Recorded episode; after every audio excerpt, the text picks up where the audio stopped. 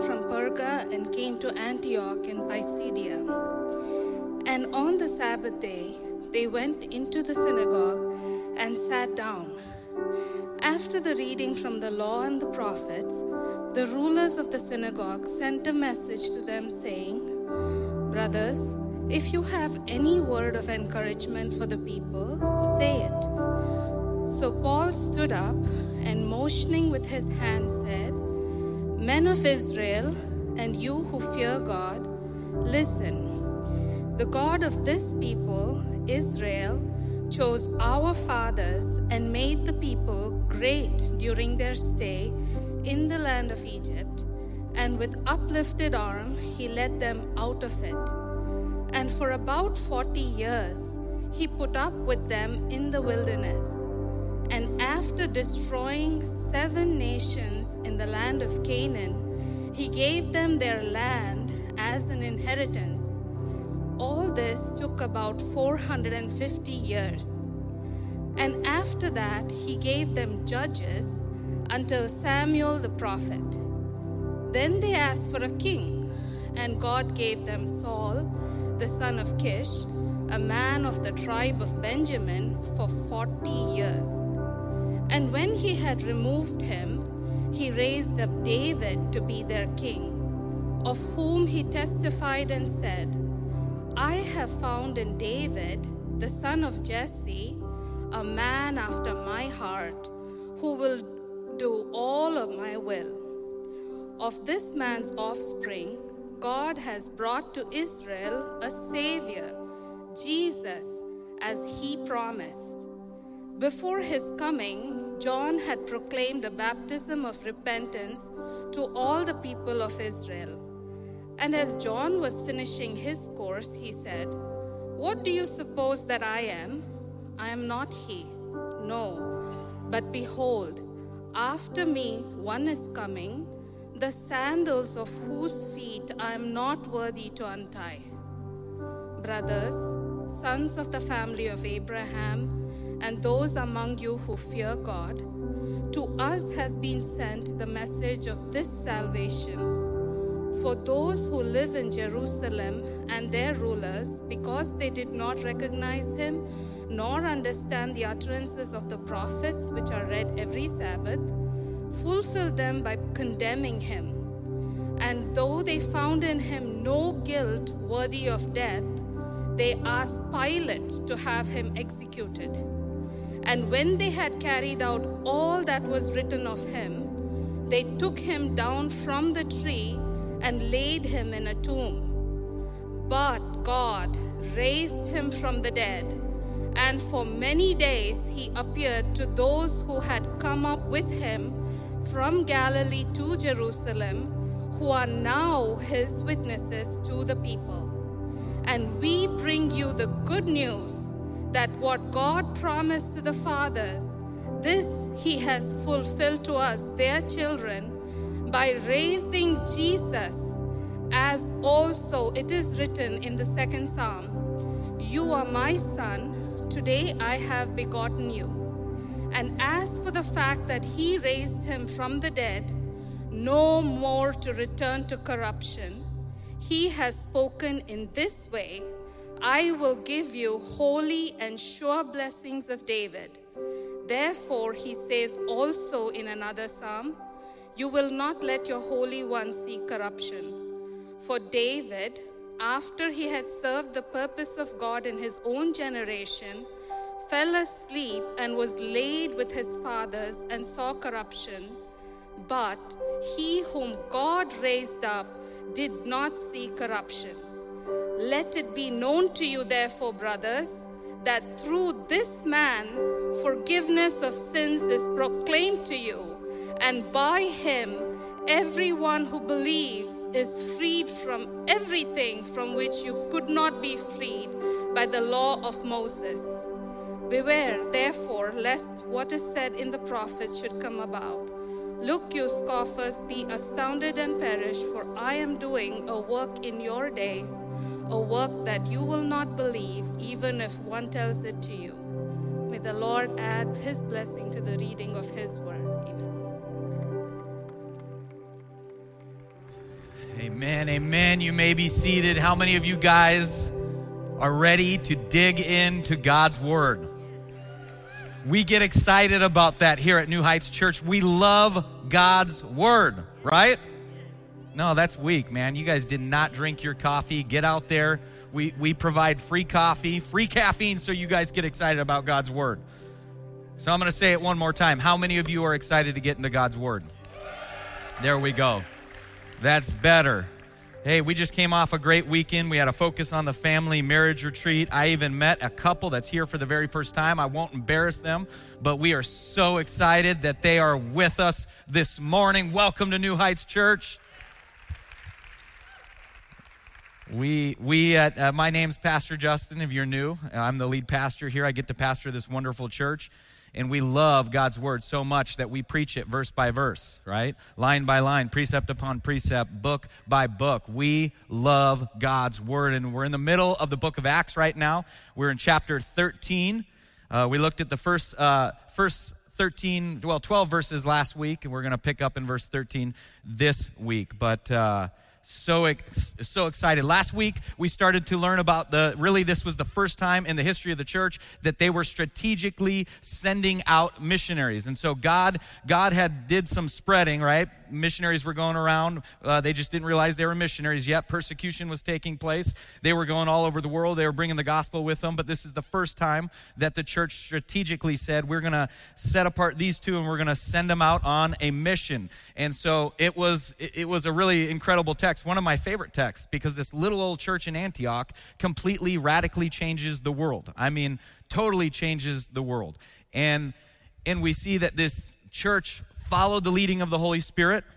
And because they followed the Holy Spirit, there was what? Opposition. How many you know when you guys decide that you're going to follow Jesus, all hell's going to break loose and come after you, right? How many of you guys have led a ministry before in the church and you're so excited about doing it? You're like, I want to lead this small group or I want to do this, and you're tackling a difficult topic, and all of a sudden, all hell breaks loose. Why? Because we have a real enemy. We serve a more powerful God, right? And so when we commit ourselves to God's mission, we can guarantee there is going to be opposition. Always. But I love it because even though all throughout the book of Acts you see the devil trying everything he can to stop God's word from going forward, he, he, he'll, he'll get people all upset, riled up. They'll come against leadership in the church. Uh, and and I, I, want you to see something in the book of Acts. This is what's so scary is most of the time it's not the world coming after the church. It's the religious. It's the religious. So, so you see opposition, and even though you see all this opposition, you see the power of the Holy Spirit. When people say yes, the gospel goes forward, lives are changed, lives are transformed, and that's what the church is about, right? Somebody get excited? Okay, you're with me this morning. Good. Okay, just checking. So today, we jump in verse 13. Literally, today is a sermon on a sermon. We're about to read a sermon. We get to unpack a sermon today. We're going to study that sermon together. We're going to take notes on that sermon together. But before we do, let's pray. Father, we love you so much. And we just take this moment right now. This is what our entire service is about. We gear it around your word. And we want you to speak to us. Not about me. Take me out of the equation. This is about you. And so we're going to be committed and faithful to teaching your word. We pray that the Holy Spirit would do what only the Holy Spirit can do bring conviction where conviction needs to be brought, bring life transformation, bring understanding and application. In Jesus' name, amen. All right, join with me real quick. We're going to look at verse 13. guys, give it up for Kavia. Man, she read a huge passage today, right? And she's got all these crazy words in there cities and towns that I can't pronounce, and she just, she did awesome. So, verse 13 Now Paul and his companions set sail from Paphos and came to Perga in Pamphylia, and John left them and returned to Jerusalem. But they went on from Perga and came to Antioch in Pisidia. And on the Sabbath day, they went into the synagogue and sat down. After the reading from the law and the prophets, the rulers of the synagogue sent a message to them saying, Brothers, if you have any word of encouragement for the people, say it. So, Paul, don't you love Paul? Paul stood up motioning with his hand, said, Men of Israel, you who fear God, listen. So, right here at the end of verse 16, Paul stands up in the synagogue. He motions with his hand. He asks people to listen up for a minute. It's at this point that Paul launches into his sermon. A couple things about this sermon you need to know. It's the first recorded sermon of Paul in the Bible. Now, there are going to be others in the book of, of Acts, okay, but this is the very first one. Doesn't mean it's the first time Paul preached. You know, we know Paul preached a lot, but uh, this is the first one recorded by Luke. Luke, Luke, Luke. it's the longest recorded sermon that's given to us in the book of Acts, or for that matter, really the New Testament. Uh, when it comes to Paul's preaching, you know what? History tells us that Paul was actually pretty long winded. You guys don't know anything about that, right? In fact, somewhere else in the Bible, we read about somebody actually falling asleep during one of Paul's sermons, and I don't know anything about that. when you read the book of Acts, one, listen to me, one out of every five verses in the book of Acts is a sermon or at least a powerful witness, a verbal witness being given by the Apostle Paul. So the book of Acts is a book of preaching. It is. And I, I will I'll be honest with you, so many times, and I've heard this all my life. It's not, it's not something new as I became an adult. Uh, my generation saying it now, but the generation before us said it. I've always heard this. Man, I wish our church could just be a church like the church in the book of Acts. First century church. You guys ever hear that? We all want that? I love when I hear that. I mean, when I hear that, I say, yes, yes. That's what I want too. I want this place to be a Holy Ghost hospital. I do. I want this altar to be a place where lives are transformed and changed and they experience healing. They're filled with the Holy Spirit, they're given purpose, and they go out and make a difference for the kingdom. That's what I want. I want marriages restored. I want sick people healed. I want people to find freedom. And that's that's the kind of church we read about in the book of Acts, right? But if we're going to really want that, if you say, "Yep, that's what I want." Here's what you got to realize. You better be committed to preaching the word of God. You better be committed to biblical preaching. Really when you read the pastoral epistles, that's those are the, the epistles written by Paul, and he's giving pastoral advice. In other words, he's instructing pastors how to run and how to function a church. And you take a pen and you underline preaching, teaching, and the ministry of the Word of God, and you're going to see how central the preaching and the teaching of God's Word is to the local church. And if the New Testament uh, support isn't enough for you, you can just walk through the Old Testament. And you're going to see right away the primary role of the prophet, the primary role of even the psalmist, and the ministry of the Word of God. You see it from Genesis to Revelation. Preaching God's Word is vital to the church. If we seriously, if we seriously look into the Bible, it's so clear and it's so obvious. You can't read the Bible and not clearly see the gravity and the urgency of the ministry of preaching God's word. It's the lifeline in the church. In fact, if you look at church history, by the way, I love I love history. Your pastor, if I wasn't a pastor, I'd be a history teacher, writing papers on General George Armstrong Custer, battle a little bighorn. Come on. You guys don't get excited about that? I love history. But if you look at the church history, every single mountaintop experience, without any exception, follow biblical preaching.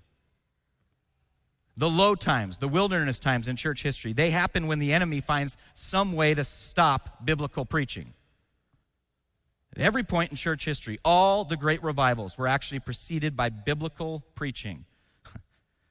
Whether that can be through the evangelist or through the, the pastor or through the teacher, that's how revivals happened.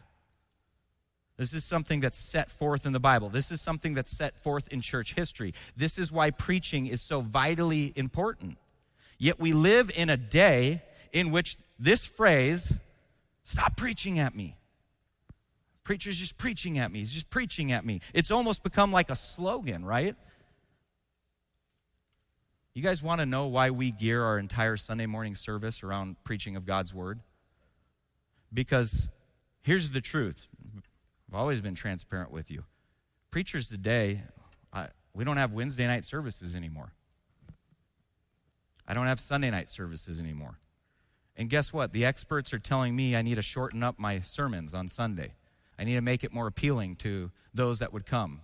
I need to make it more appealing to first time guests. I need to make it more appealing to those that don't know Jesus. Shorten up your sermons. So the church has dramatically taken a turn. We used to have Sunday morning, Sunday night, Wednesday night. Now we got Sunday morning and we're being told keep it to 20 minutes. Well, listen, church, I, I'm not a prophet. I am no prophet. But I, is it any wonder that our churches in America are in decline? See, this is why I struggle. I keep hearing this at all these church growth conferences. You know, you got to entertain, make your sermons really uh, entertaining, and have these crazy ideas to draw in these crowds. Keep it to 20 minutes because people don't have attention spans. And all I see in numbers is our churches are in major decline in America. Did you know the Puritans used to say this? They used to have this saying if you had one hour to give, if you had if you sat at home by yourself and read your Bible, or if you came to church and sat under a one hour exposition of the scripture, did you hear that? One hour. Which of the which of those two would most benefit your soul? And did you know the Puritans would have said 10 times out of 10 to sit under the preaching of the Word of God would be the greatest activity for their spiritual growth? Now, before you throw rocks at me, it's not an it's not an either or, it's a both and. So, what I'm trying to say is we can't allow the preaching of God's word to be diminished in the church. Absolutely not. Absolutely not. Listen, we are praying for a reformation. We will never have one without a wave a new generation of preachers preaching God's word. We will never see a reformation take place unless we see a new wave of preachers committed to preaching God's word. So I believe the greatest need in the church today, I know uh, a lot of you are, man, Pastor Justin, this is probably his favorite text. He's uh, on his soapbox here. I'm just preaching God's word. I believe the greatest need in the church today is for biblical preaching. It's for expository preaching. I really do believe that. I believe it's the greatest need in the church, and the church, it, the church is the most important thing for the world. So, what the world needs is Jesus, amen? And what the world needs to do is come to a saving knowledge of Jesus Christ. And the way that's going to happen is by the Word of God being preached and proclaimed in the pulpits throughout America.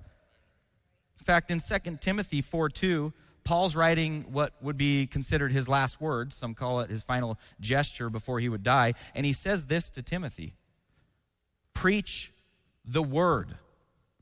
Be ready in season and out of season. Reprove, rebuke, and exhort with complete patience and teaching. And why? Why does he say that? He goes on, For the time is coming when people, let me just tell you, again, I'm no prophet, but I think the time has come I'm no prophet, but I think the time has come.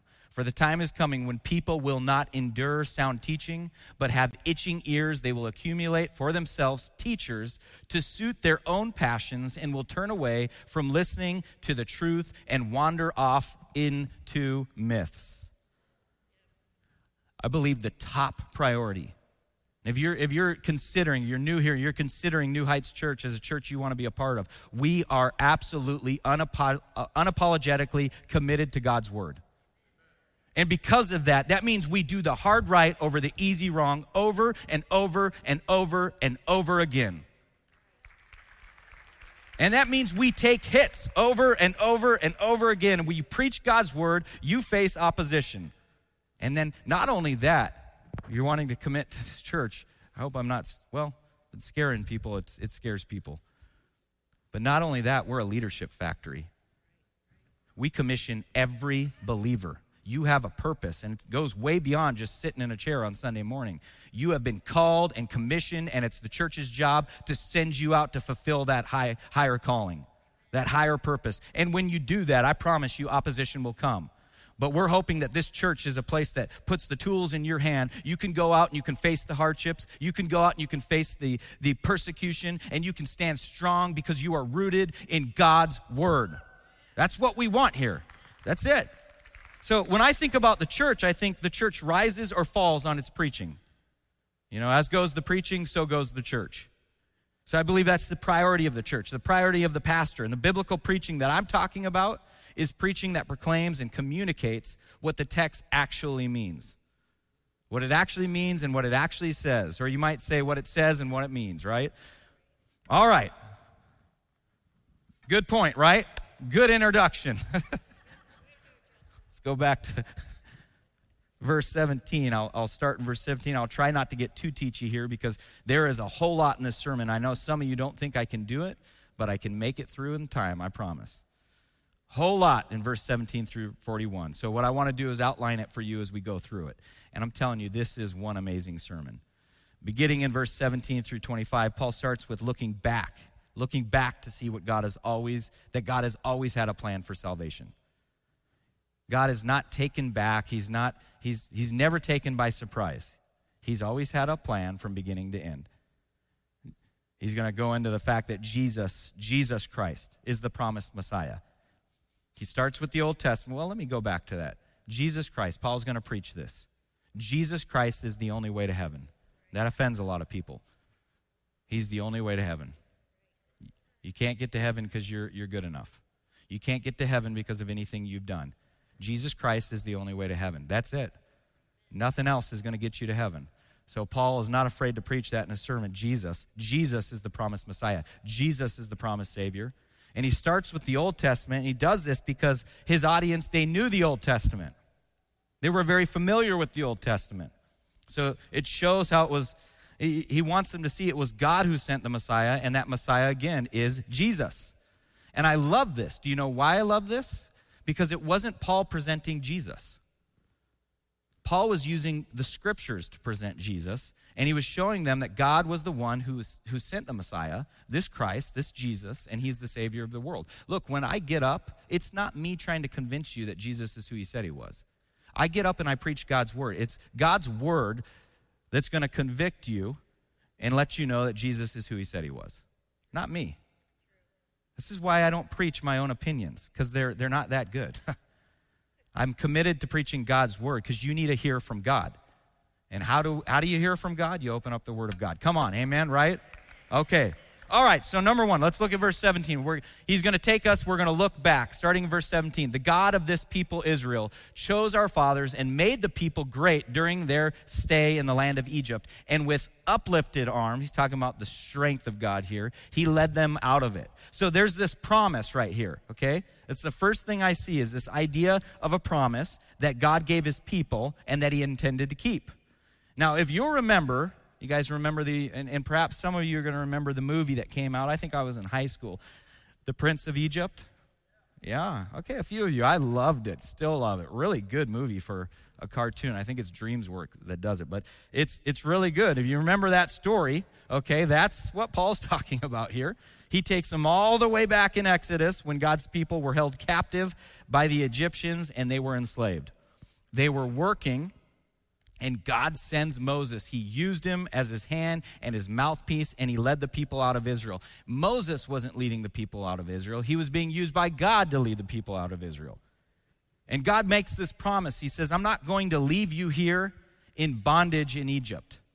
I'm going to lead you into this land that I have promised for you, and I'm going to be with you. Now, remember, remember how that happened the cloud in the form of uh, a pillar uh, leading them uh, by day and fire by night.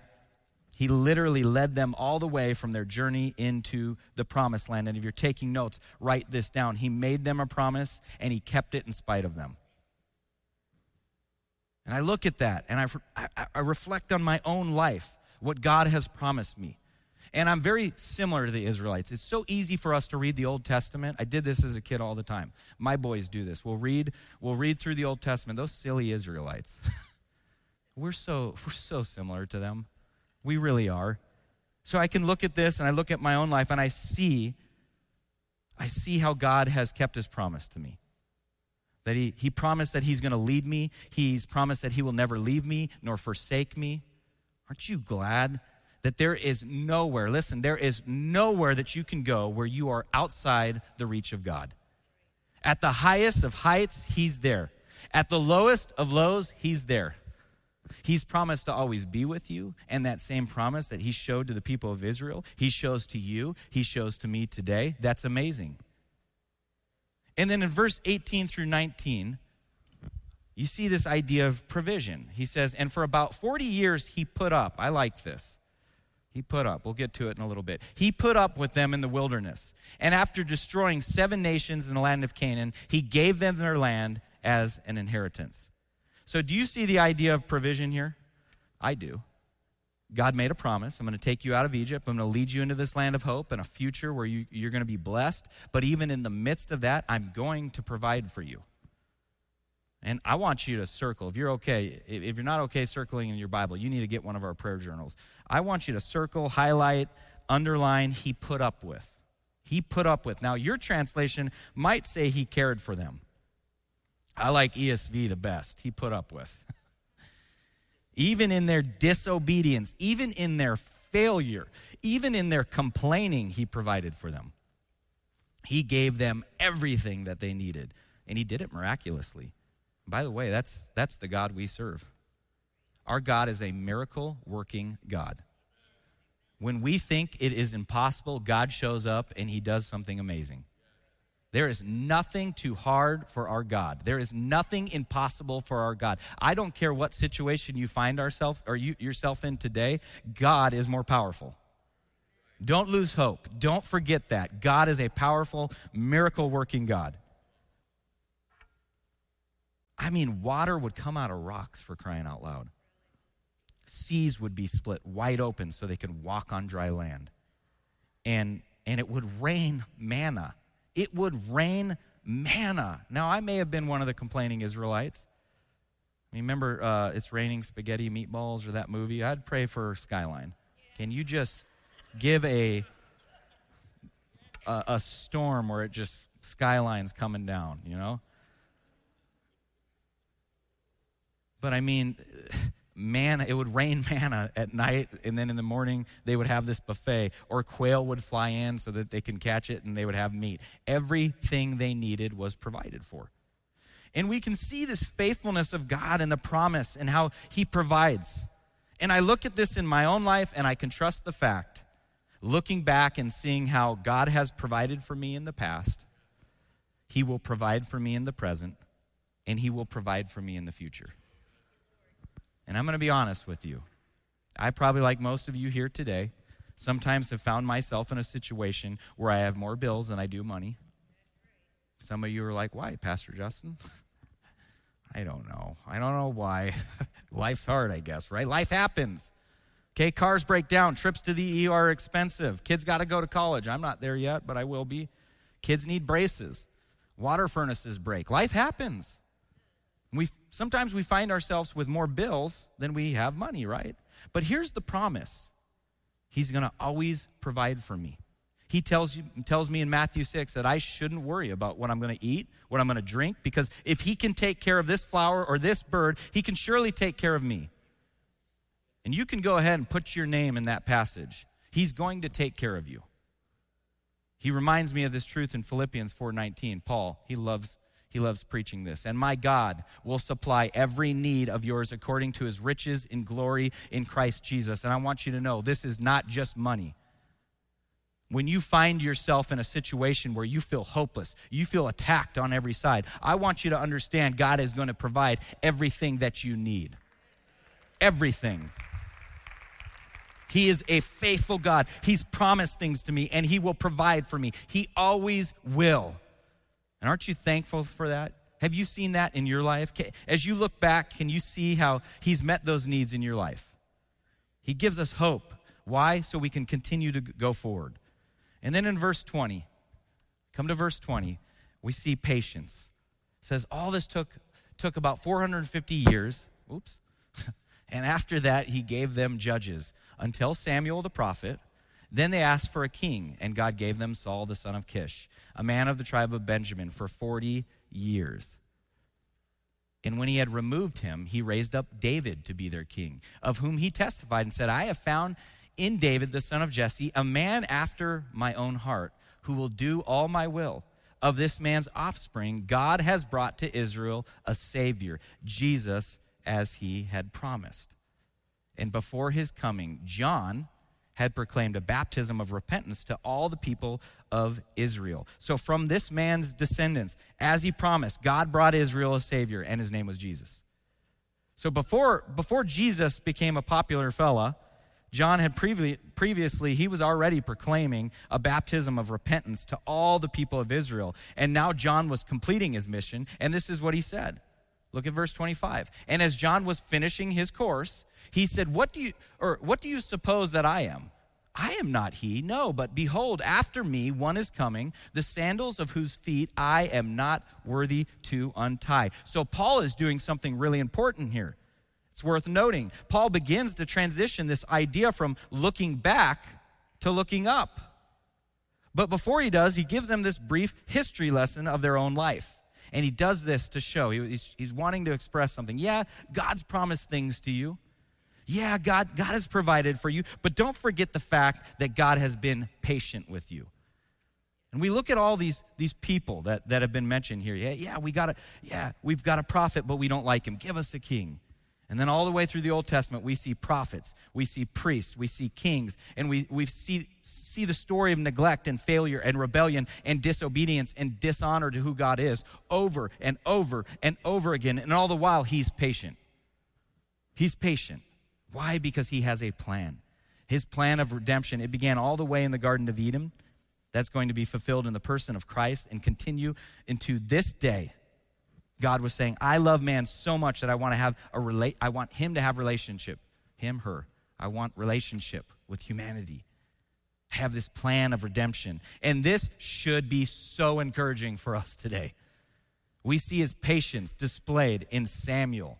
We see his patience displayed in David and in Saul and in all of the prophets. And of, of, this truth that still rings true for you and me today. Are you ready for this? God uses imperfect people to accomplish his plan for redemption. Aren't you glad? Because if we had to be perfect, we would get cut. God uses us in our imperfection. He uses us to bring redemption to the world. He did it in the Old Testament, He did it in the New Testament, He does it in my life, and He can do it in your life. His plan for redemption was sending His Son, Jesus, on Operation Save the World. And guess what? Jesus was successful. He completed the mission. And now man can be made right with God once again. So he uses you and me today. You and I, we get to be a part of this. That's pretty cool. And again, like last week, we talked about a church sends out missionaries. Why? Because the mission of God's redemption is still going on to this day. Do you want to know what God's plan A is to reach the world? Us, the church. This is not just some organization where we come and we make friends and we have our little spiritual community and we have potlucks and we have all these different activities. We are God's plan A to reach the world.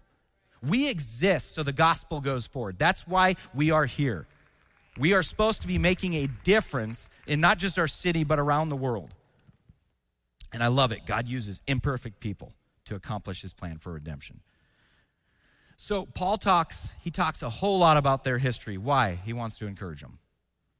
God worked in the past, God's going to work in the present, God's going to work in the future. Let me tell you something God has been good to this church. He's been really good. Man, we are blessed. We are blessed. God's been good in our past. God was good to Pastor Hugh. God anointed Pastor Hugh. Amazing things were accomplished. God was good to Pastor Brad. Amazing things were accomplished. I've, in fact, I think during Pastor Brad's tenure, we gave more to missions than we ever did in the history of the church. That's, that's God's blessing. So he's been good in the past. And I want you to know something. It has nothing to do with me, but God's going to be good in the present. He's going to be good in the present. And you know what? God's going to be good in the future. Whoever comes on after me, God's going to be good because that's who God is. Come on. And just so you know, Stephen does the same thing in, in the book of Acts in chapter 7. When he preached, he went through a whole litany of their history, more details than even Paul does here.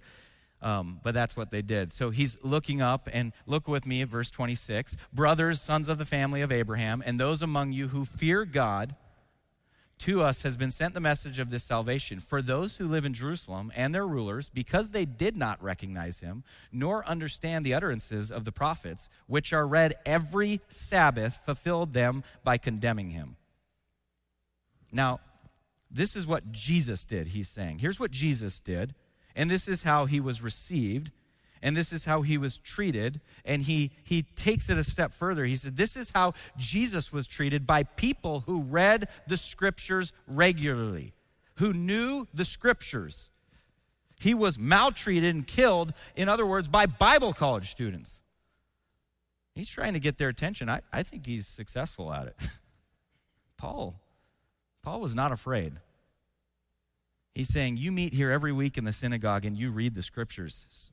So did the people in Jerusalem, but they killed the very one the prophet spoke about.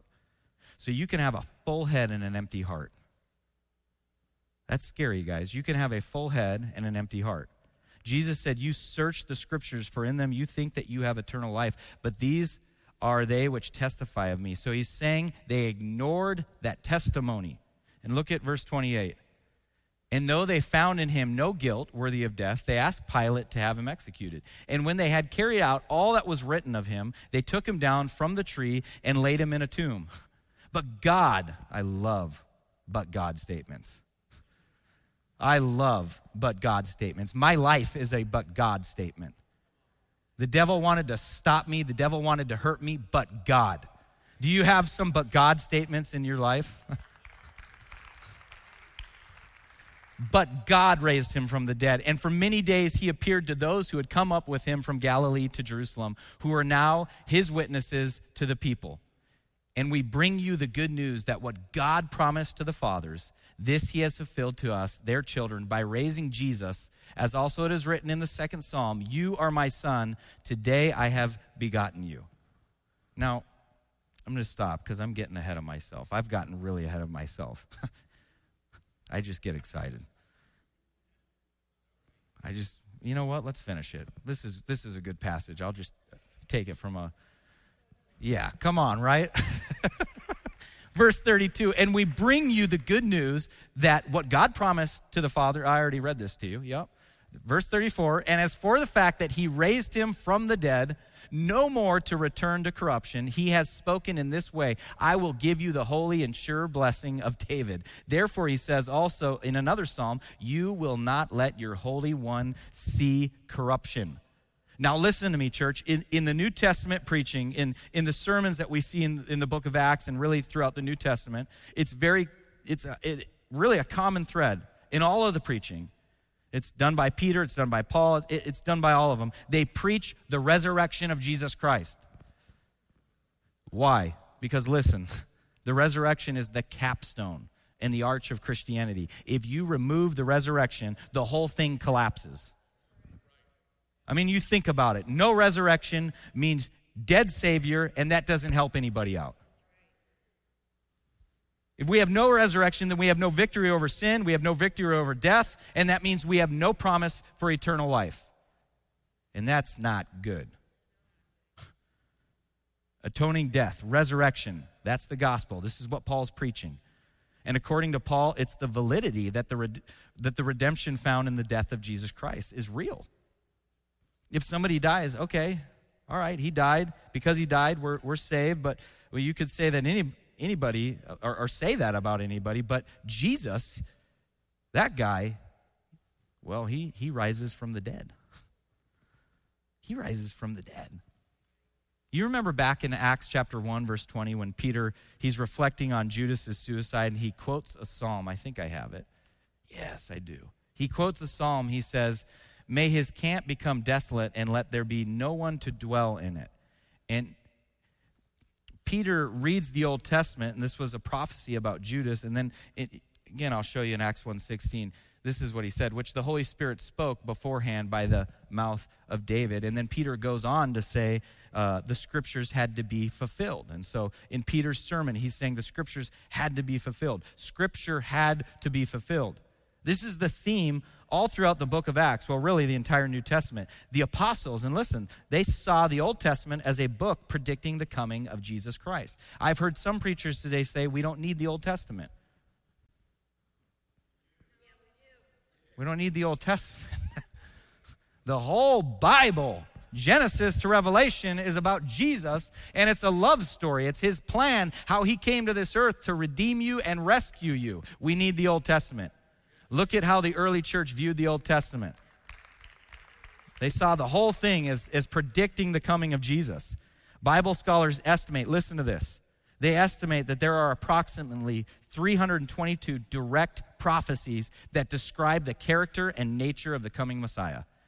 Some of them giving very specific details about his birth, his life, and his death. And did you know that over 30, 30 prophecies were fulfilled on the day Jesus died? Over 30 prophecies fulfilled on the day that Jesus died. The fulfillment of these prophecies, eh, eh, they helped convince the apostles that Jesus was definitely who he said he was. He was the promised Messiah of God. Now, think about this, though. The odds, the odds of someone accidentally embodying even a fraction of these prophecies, staggering. Okay? I need you to think about this. So, I read this that when, when the CIA, CIA arranges meetings with double agents, I thought this was cool. I was a big Mission Impossible fan. The CIA, when they arrange meetings with double agents, they provide several steps for the agent to complete to ensure they don't get the wrong person by mistake. And here's the example they gave. One particular Soviet double agent was given these instructions Number one, go to Mexico City. Number two, send a message to the CIA operative that uh, there that I, whatever, Justin, whoever, has arrived. Number three, after three days, go to a particular place in that city. Number four, stand in front of the statue of Columbus. Number five, with your middle finger placed in a guidebook, when somebody approaches you, ask for directions and respond by saying that. Number six, statue is magnificent. And that, number seven, you are from Oklahoma. Now, at this point, couldn't they have picked Cincinnati? at this point, at this point, the CIA operative would know that this was their agent. Seven signs are enough to identify a CIA double agent, if you know what you're looking for, of course. Jesus had not seven, he had 322 signs to identify him. Micah said that he'd be born in Bethlehem. Second Samuel says he would be of the tribe of Judah and the family of David. Malachi says he would be preceded by a prophet with Elijah's spirit. Zechariah says he would be portrayed for 30 pieces of silver. Isaiah says that he would be die hung on a tree, and that happened. Paul wanted these Jews to understand. They wanted them to look at the Old Testament, and he wanted them to recognize that Jesus Christ was a fulfillment of Scripture. And listen, your personal opinion doesn't change the truth of God. I know that offends people, but it doesn't. Your opinion, it doesn't change the truth of God. You think you're criticizing and critiquing and being a judge of the Bible, but it sits silent and just waiting because time is on its side. There were all kinds of eyewitnesses living here during the time of Paul. Paul made this statement go and ask them yourselves. Because here's the thing Jesus was doing all of this in public for everyone to see. Some of you are like, okay, well, if, if I were to see him, I'd believe too. Okay, well, the truth is, a lot of people saw him and they didn't believe. But what about you and me? What about us today? Who can we ask about? Well, we've got the power of testimony. We have the power of people's testimony, right? I remember my father. I've talked about my father before. He was a pastor, but he wasn't always a pastor. I only remember him as a pastor because he went into ministry when I was quite young. But before that, he was an attorney for the state of Washington. Before that, he was a police officer. And when I was 12 years old, my dad resigned his church, became a, uh, a missionary with the Assemblies of God, and we moved from Seattle, Washington to Spokane, Washington to be around family. And I had a project in the eighth grade that I had to write about my hero. I chose my dad. I decided I would write about a, my dad uh, as my hero. And the interesting thing was that I was right there with so many people who knew my dad. So I decided I was going to focus on his years as a police officer. And uh, it turned out that some of the people he worked with were still on uh, the police force. And so I arranged these meetings with them and I interviewed them.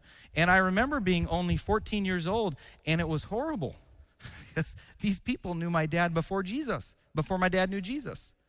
And so the things, the stories they would tell me, I'm just like, oh my word, that's not my dad. Who are you talking about?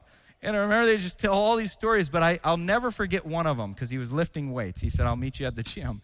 And And I'll never forget this. He stopped and he looked at me and he said, Yeah, he was a lot of fun to be around till he met Jesus, till he got religious. And at that point, he said, Everything changed. He just was so different. Something happened. Yeah, something did happen. My dad's life radically changed. He went from being a terrible, lousy husband, someone who was angry and mad all the time, somebody who didn't care about anything but themselves, to experiencing the power of forgiveness. And all of a sudden, he believed Jesus was who he said he was. He experienced the power of resurrection, and his life changed, and he was set apart to go tell other people about what he had experienced.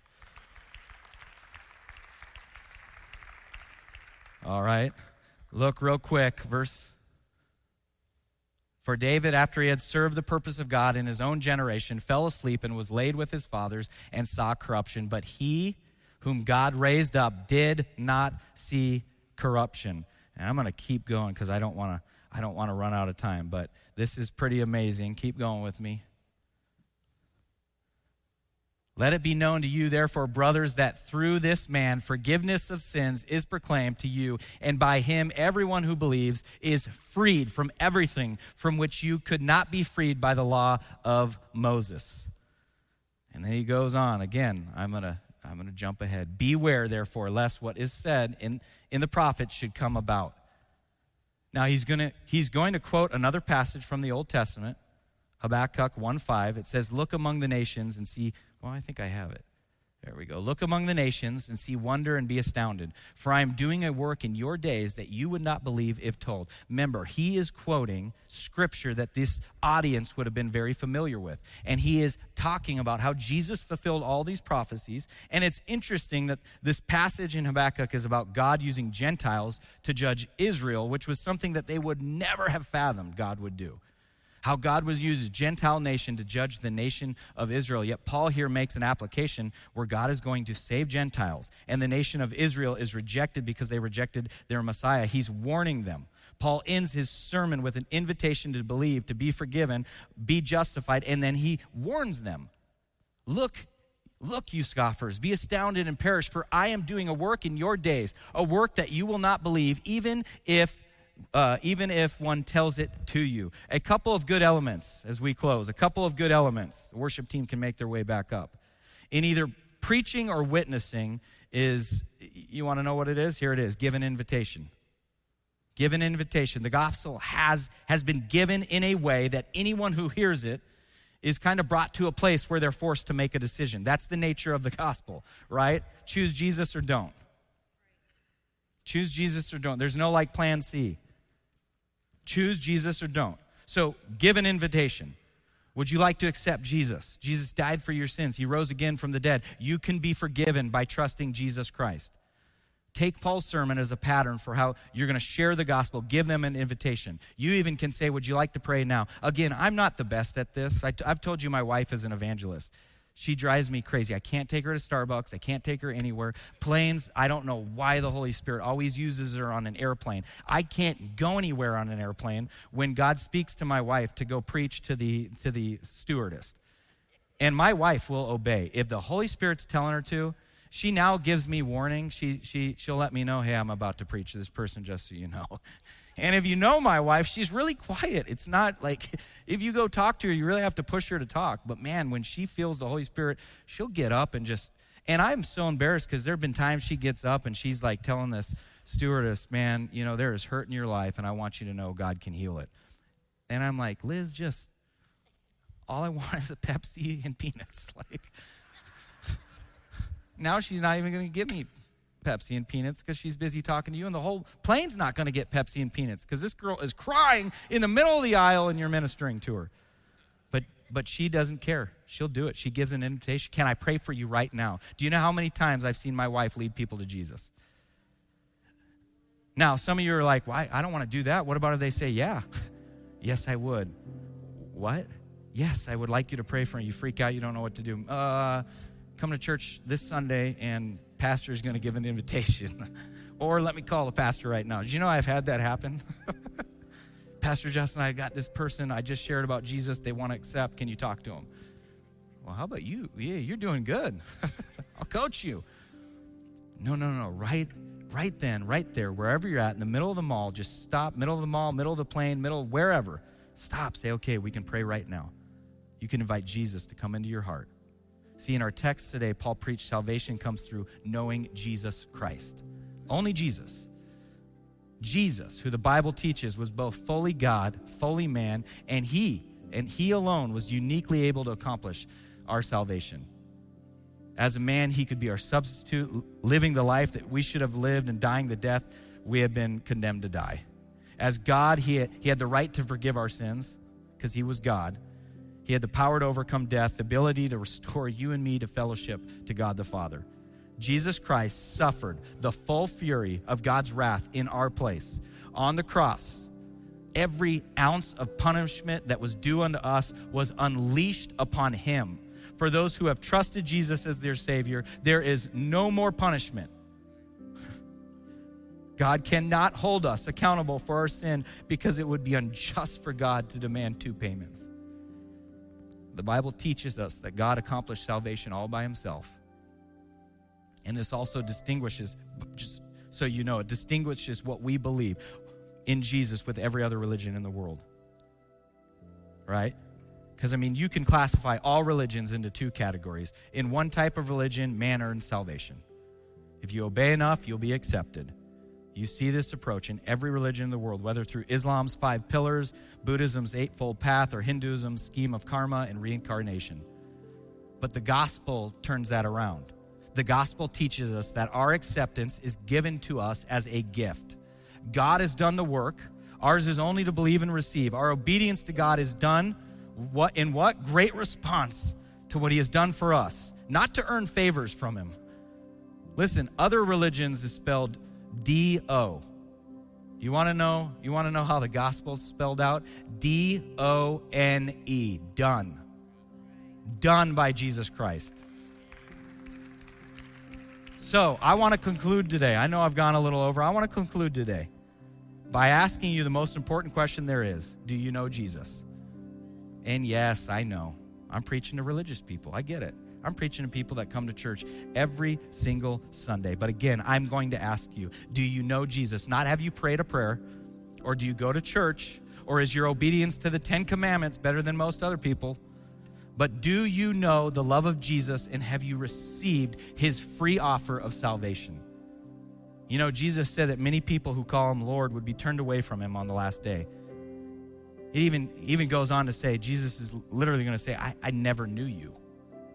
Go look it up. You think I'm lying. Matthew chapter 7. When I read that passage to my boys a few years back, one of them asked me, Does this mean Jesus has tryouts? You know, only the best make it? Is it based on what I do for Jesus? I said, No, no, son, that's not what it means. You see, the people in this story turned away on the last day are not people who who weren't ones out there doing a bunch of stuff for Jesus. In fact, they were. Jesus said they were pretty busy, actually, going to church, preaching sermons, making offerings, doing miracles, even casting out demons. Their problem is that they never knew a Jesus that was so gracious he received sinners freely. And they didn't value that Jesus enough to forsake all the treasures of this world for him. And as a result, they never rested their souls in his grace or feasted their souls on his pleasures even then, on the last day, they think their religious activity will earn their right to heaven. They say, Look, look at what we did. Look at what we did for you. And even in that in itself proves they never really knew who Jesus was. Jesus is not known by doing enough or giving enough. Jesus is known only by believing in his compassion towards you and resting in his promise of eternal life. And the good news, I promise I'm closing. The good news is that knowing him is easy, at least for, for us it is. At least for you it is. Because Jesus did everything, everything necessary to reconcile you fully to him. And here's what you have to do you simply believe what the gospel says about him is true. Here's what the gospel says He is a God who stands ready to accept you completely because of what Jesus has done for you. He is a God whose mercy and love for you knows no bounds. It stretches out to you right now at this very moment. This very moment. And following Jesus as Lord means your life is going to be radically changed and radically transformed because all of a sudden you're not calling the shots anymore. God is. God's calling the shots. And actually, it's not going to be hard. It's actually going to be something you enjoy. Why? Because you're experiencing the presence of Jesus. And it's like nothing you've ever experienced. Have you, have you, have you experienced that presence before? Do you know that presence? Have you heard his voice saying, You, you, you, you are my child. I died for you. I have accepted you. And if not, you can open up your heart to him today. Will you close your eyes and bow your heads? And I want to ask you a very serious question Do you know Jesus? Do you know Jesus? If you have never placed your faith in Jesus' promise, if you have never truly said, Man, I believe Jesus, you are who you say you are, I have sinned and I need forgiven, I want to give that opportunity for you today. If you are here, all you got to do is slip your hand up, and I'm not going to embarrass you. I just want to pray for you. So all you got to do is slip your hand up. We're going to pray. And if you're watching on TV, if you're joining TV, if you're joining us online, you can make this prayer. All you've got to do is put your faith in Jesus Christ. That's it. So let's pray. If you're, if you're making that prayer for the very first time, I'm going to pray and you can just believe with me. Father, we come to you today so grateful for your gospel. So grateful that you give us an invitation to follow you. And by following you, we are forgiven of all sin we experience freedom. And so I pray right now that if there's anybody in this sanctuary this morning who has not experienced that, at this moment they would, that they would experience freedom in the name of Jesus Christ, freedom from guilt of sin, freedom from addiction, freedom from strongholds. We pray right now in the power of Jesus' name that freedom would reign in this sanctuary today and in our lives today. And I pray for us corporately as a church, God, that you have called us to stand up and proclaim your word. That we would never be afraid to preach the truth of your word. That we would fully recognize and understand that salvation has nothing to do with us but everything to do with you and the role of the Holy Spirit in this. We just need to be obedient. Now, I pray you would pour your blessing on New Heights Church like never before. God, we're thankful for the past. We're thankful for what you've done, but we are believing for good things going forward, great things. You are going to take us to new heights. We are going to see a movement of God in Cincinnati, in Fairfield, in Ohio, and around the world. We are going to we are going to see something bigger than us we need you to lead us and guide us. And I pray this in the mighty, powerful name of Jesus. And everybody says, Amen.